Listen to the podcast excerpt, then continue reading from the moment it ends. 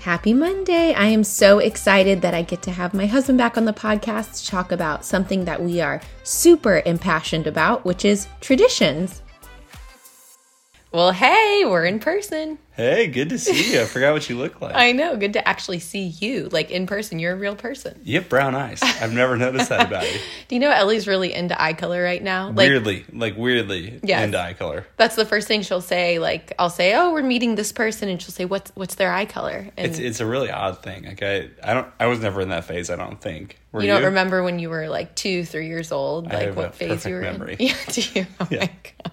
No, it's super cute though. Good yeah, to see you. it is good to see you. I'm so happy we're together. It's fun to get to record a podcast with you in person. I think the last time we did this, we were doing it like over. Yeah, I was in a hotel room mm-hmm. for sure. Oh my gosh, yeah, that was like right before you got started. That was your, before your first day, I think. wow, it's been that long. Yeah. Okay. Oh my goodness. Okay, well, Thanks for lots- having me back on. yeah, I kind of have to. It kind Yeah. of stinks. It's in the contract. I get it. Oh my goodness. Okay, well, lots happened since the last time we talked with the podcast. But um, one of the fun things was we went to Napa. Oh my goodness, what a blast! Like that was such a good time. Yeah, it was so much fun. It was something I've been wanting to do for a really long time and something we were trying to do pre COVID.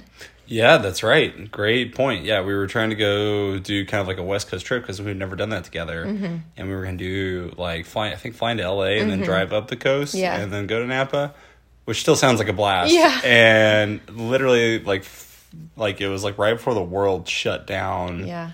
like in April, Yeah. like early April. Yeah, because I feel like for Valentine's Day of 2020, you gave me a Napa guidebook, and we're like, we're going to Napa, and it Oh, was I so great. Yeah. Yeah. and so we were supposed to go beginning of March. It was like going to be the first week, but I think the date I always go back to is March 13th because I remember it was like Freaky Friday. Is that what they say? Ooh, yeah. Okay. Like Bad Friday. What's like the 13th Friday? Freaky Friday's fine. Freaky Friday. We all get it's like point. Superstitious Friday. Regardless, I feel like that's when the world shut down in March of 2020, and we didn't get to go to Napa, and I was really sad about that. But praise the Lord, we got pregnant, and so the first opportunity we could go to Napa, it didn't make sense, and so ergo, we are here a couple weeks post Napa, and it was so much fun. So one thing I wanted to ask you was, so traveling with a couple is something you have to be delicate about. You know, like you can be friends with someone in real life, but maybe they're not going to be the best people to travel with.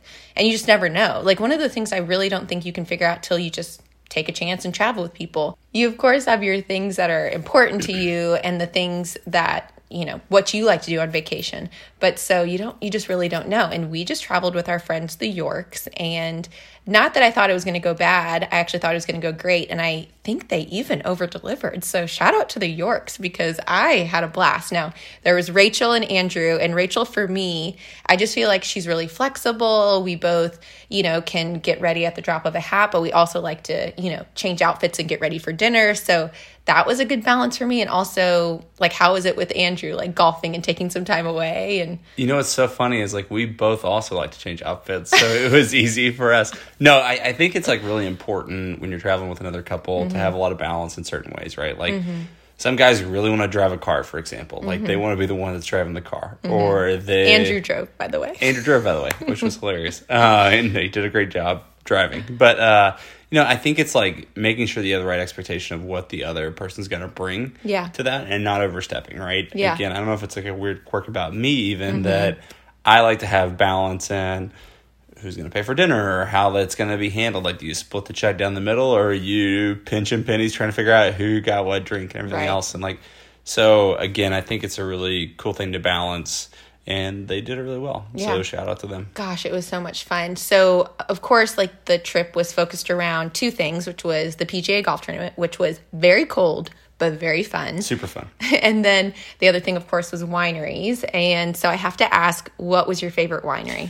Man, that's a tough one. So it was super duper fun. I having a hard time remembering all the ones we went to. Not because we drank so much, but because Maybe because we drank so much. potentially because we crammed so much in. But Yeah. I, I mean, we did a couple that were more focused on like white and sparkling, which Yeah. I know is more your speed. Fortunately or unfortunately, I was the one who really did a lot of the planning, and so therefore, there's going to be a lot of sparkling you involved. Yeah. yeah. And I know Rach agreed with me on that, so I didn't really worry. But I will say my favorite um, from the how do I say it? Like the typical winery experience was Cakebread because it was like we were walking, we got to see the Yeah. how the wine was created, and it was like a whole story. So I did like that. And of course, Cakebread wine is fantastic.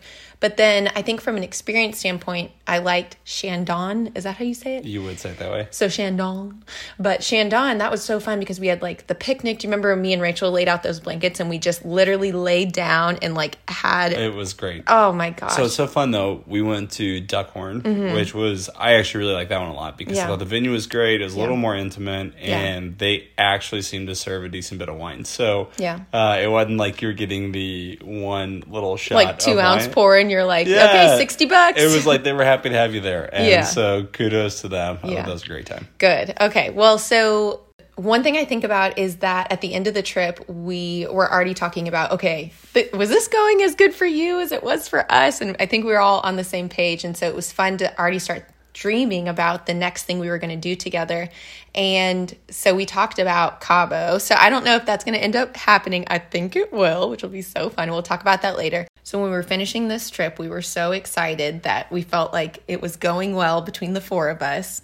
And that's so fun because I mean, who knows if we would have even said like, "Hey, this is not going well. We Yeah. should not travel." Like, how do you break up with somebody after a trip like that? Because it is like a date. Weren't you talking about? It's kind of like a date. It's kind of like a first date. yeah. Yeah. And so you figured out like, oh, we like each other. Let's go on a second date. So we're already talking about what is going to be the next trip we all take as a couple, two couples, three couples, four couples. Who knows how many people will end up being a part of this tradition? But at the end of the day, I think this is emerging as a tradition.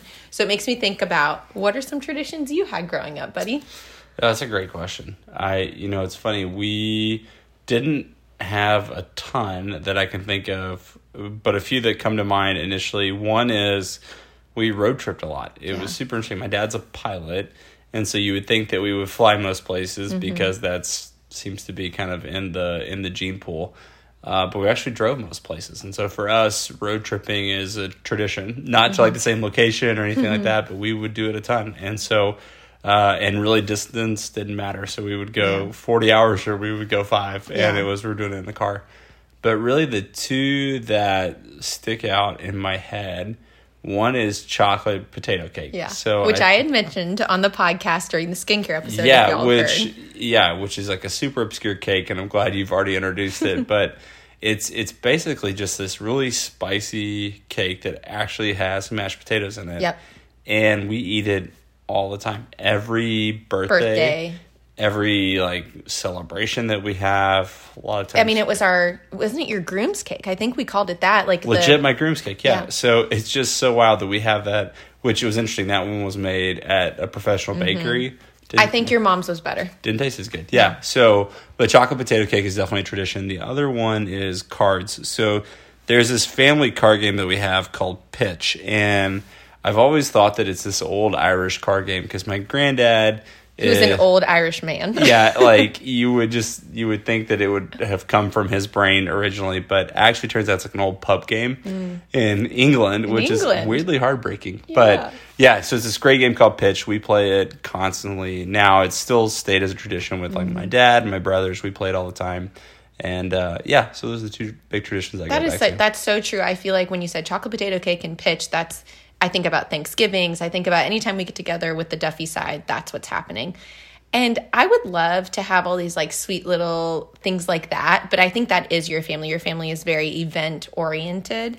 But um, one thing that came to mind for me in terms of tradition is it sounds kind of lackluster, but my parents, in terms of traveling, my parents are so strategic about traveling. It is a strategy, it is like a competition to be as logistically sane as possible. And my mom, in a sense, is a planner, and that's where I get my planning insanity from.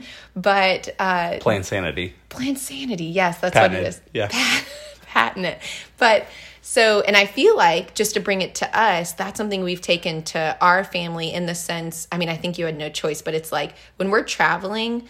Four days in advance, we're packing for it. I have a list going on my iPad that the morning of we are crossing off. And it's things, of course, we know like don't forget your phone, don't forget your ID.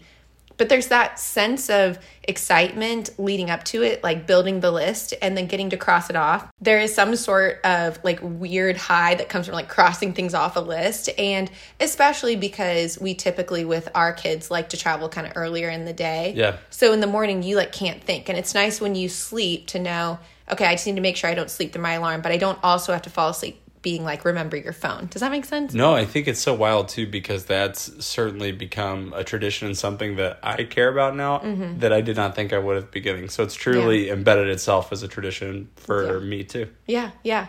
But I to bring it to like a little fluffier side, pun intended, our family, I I don't know how I feel about it, but how can you not feel happy when you think about Saturday morning pancakes? That's what we always do, right? Oh yeah, definitely. So I think uh, if you were to like ask me to close my eyes and think of like a Saturday, Mm-hmm.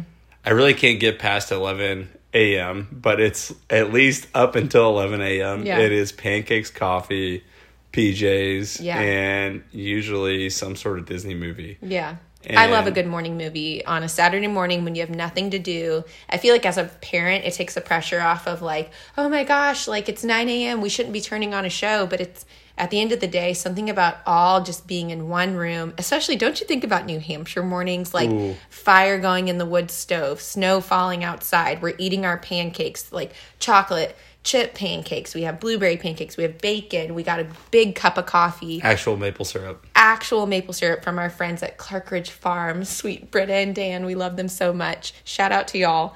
But yeah, I feel like Saturday morning pancakes is a big tradition for us. But I just, when I think about tradition, I want to say that in light of moving, I think it's actually really tough to keep in a semblance of traditions when you move because in a lot of ways, traditions are tied to your house or your um, location, the climate, the holidays. And when you move and when you're always, you know, living out of a suitcase, it makes it difficult. And so I don't know what you think about this. And I think it's worthy of a discussion of how do you A, carry tradition from one place to the next? And B, do you actually manufacture traditions or do they just emerge? What do you think? Yeah, and it's almost interesting. I wonder if you can actually know what a tradition is before your kids tell Hmm. you that it was a tradition. Like I would think that my parents would know chocolate potato cakes a tradition because their parents did it. Mm-hmm. But I wonder if Momsy and Dune knew that that was a tradition too. Such a good point. You know what I mean? And Mm-hmm. so, like for us, I'd be interested to hear what Ellie and Kate have to say about this. Like, Mm-hmm.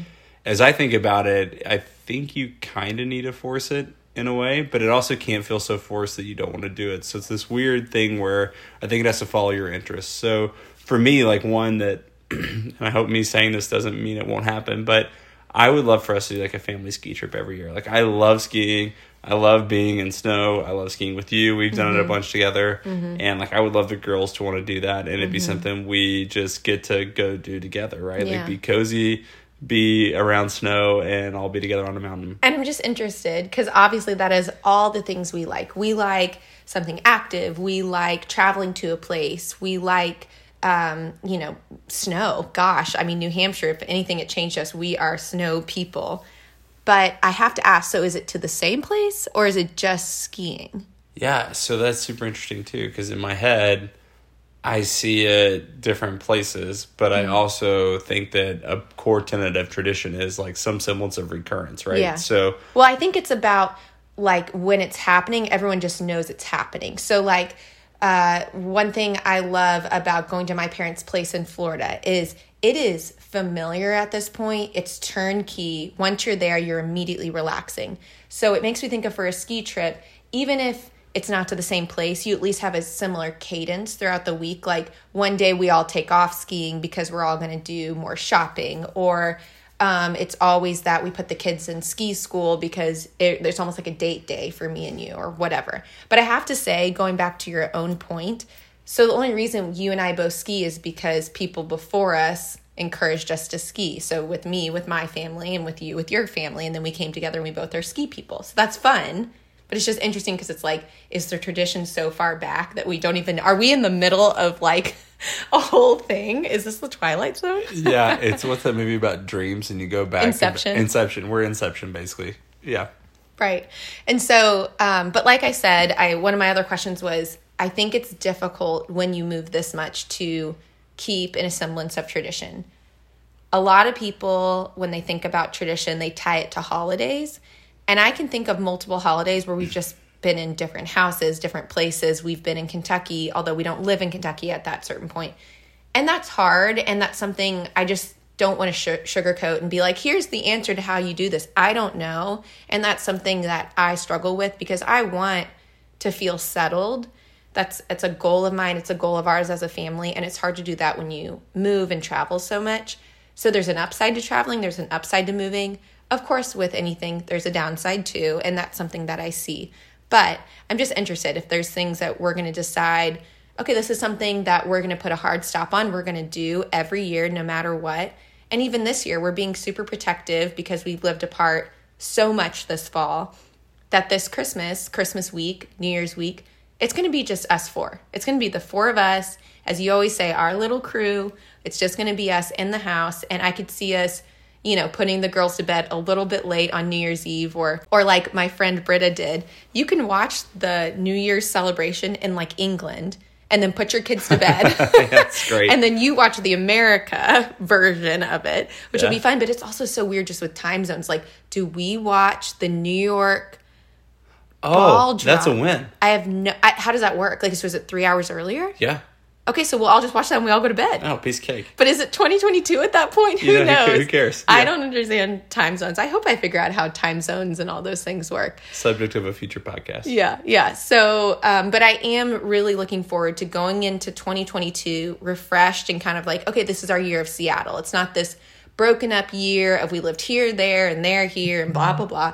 2022 is going to be the year of Seattle, and that's something we can say for sure. And I'm kind of looking forward to like what's that going to look like? Like what is 2022 going to look like for us in Seattle because we have a whole 365 days in one spot. So I'm excited about the off ramp or on ramp onto 2022, kind of a soft landing in terms of we're not just going to be living out of a suitcase up until December 29th. You mm, know what I mean? Yeah. I know you're pretty um, you're pretty protective about that in terms of making sure our family uh, has an semblance of normalcy and we've kind of like aka failed at that yeah. in the last couple of weeks do you think we have how does it how do you feel right now yeah so normalcy is a weird definition of normalcy right now because it's become normal to be traveling and mm-hmm. all these things that we're doing right now but yeah no i think that i think a really core part of tradition is normalcy and i think mm-hmm. an important part of like sanity in a family is, is normalcy as well so it's yeah. definitely something i'm protective of super excited for uh, as we close out the year here mm-hmm. uh, coming into a, more of a sense of traditional normalcy yeah. for sure yeah what's something you want to have a tradition over though oh man i just i i think at the end of the day my mom's my mom just like goes into my ear like so quickly and be like everything should be rooted in Jesus. And so I think too uh like too big like I think about Christmas. So one thing like my family did growing up as a lot of families do is we read Luke 2 mm. on Christmas Eve.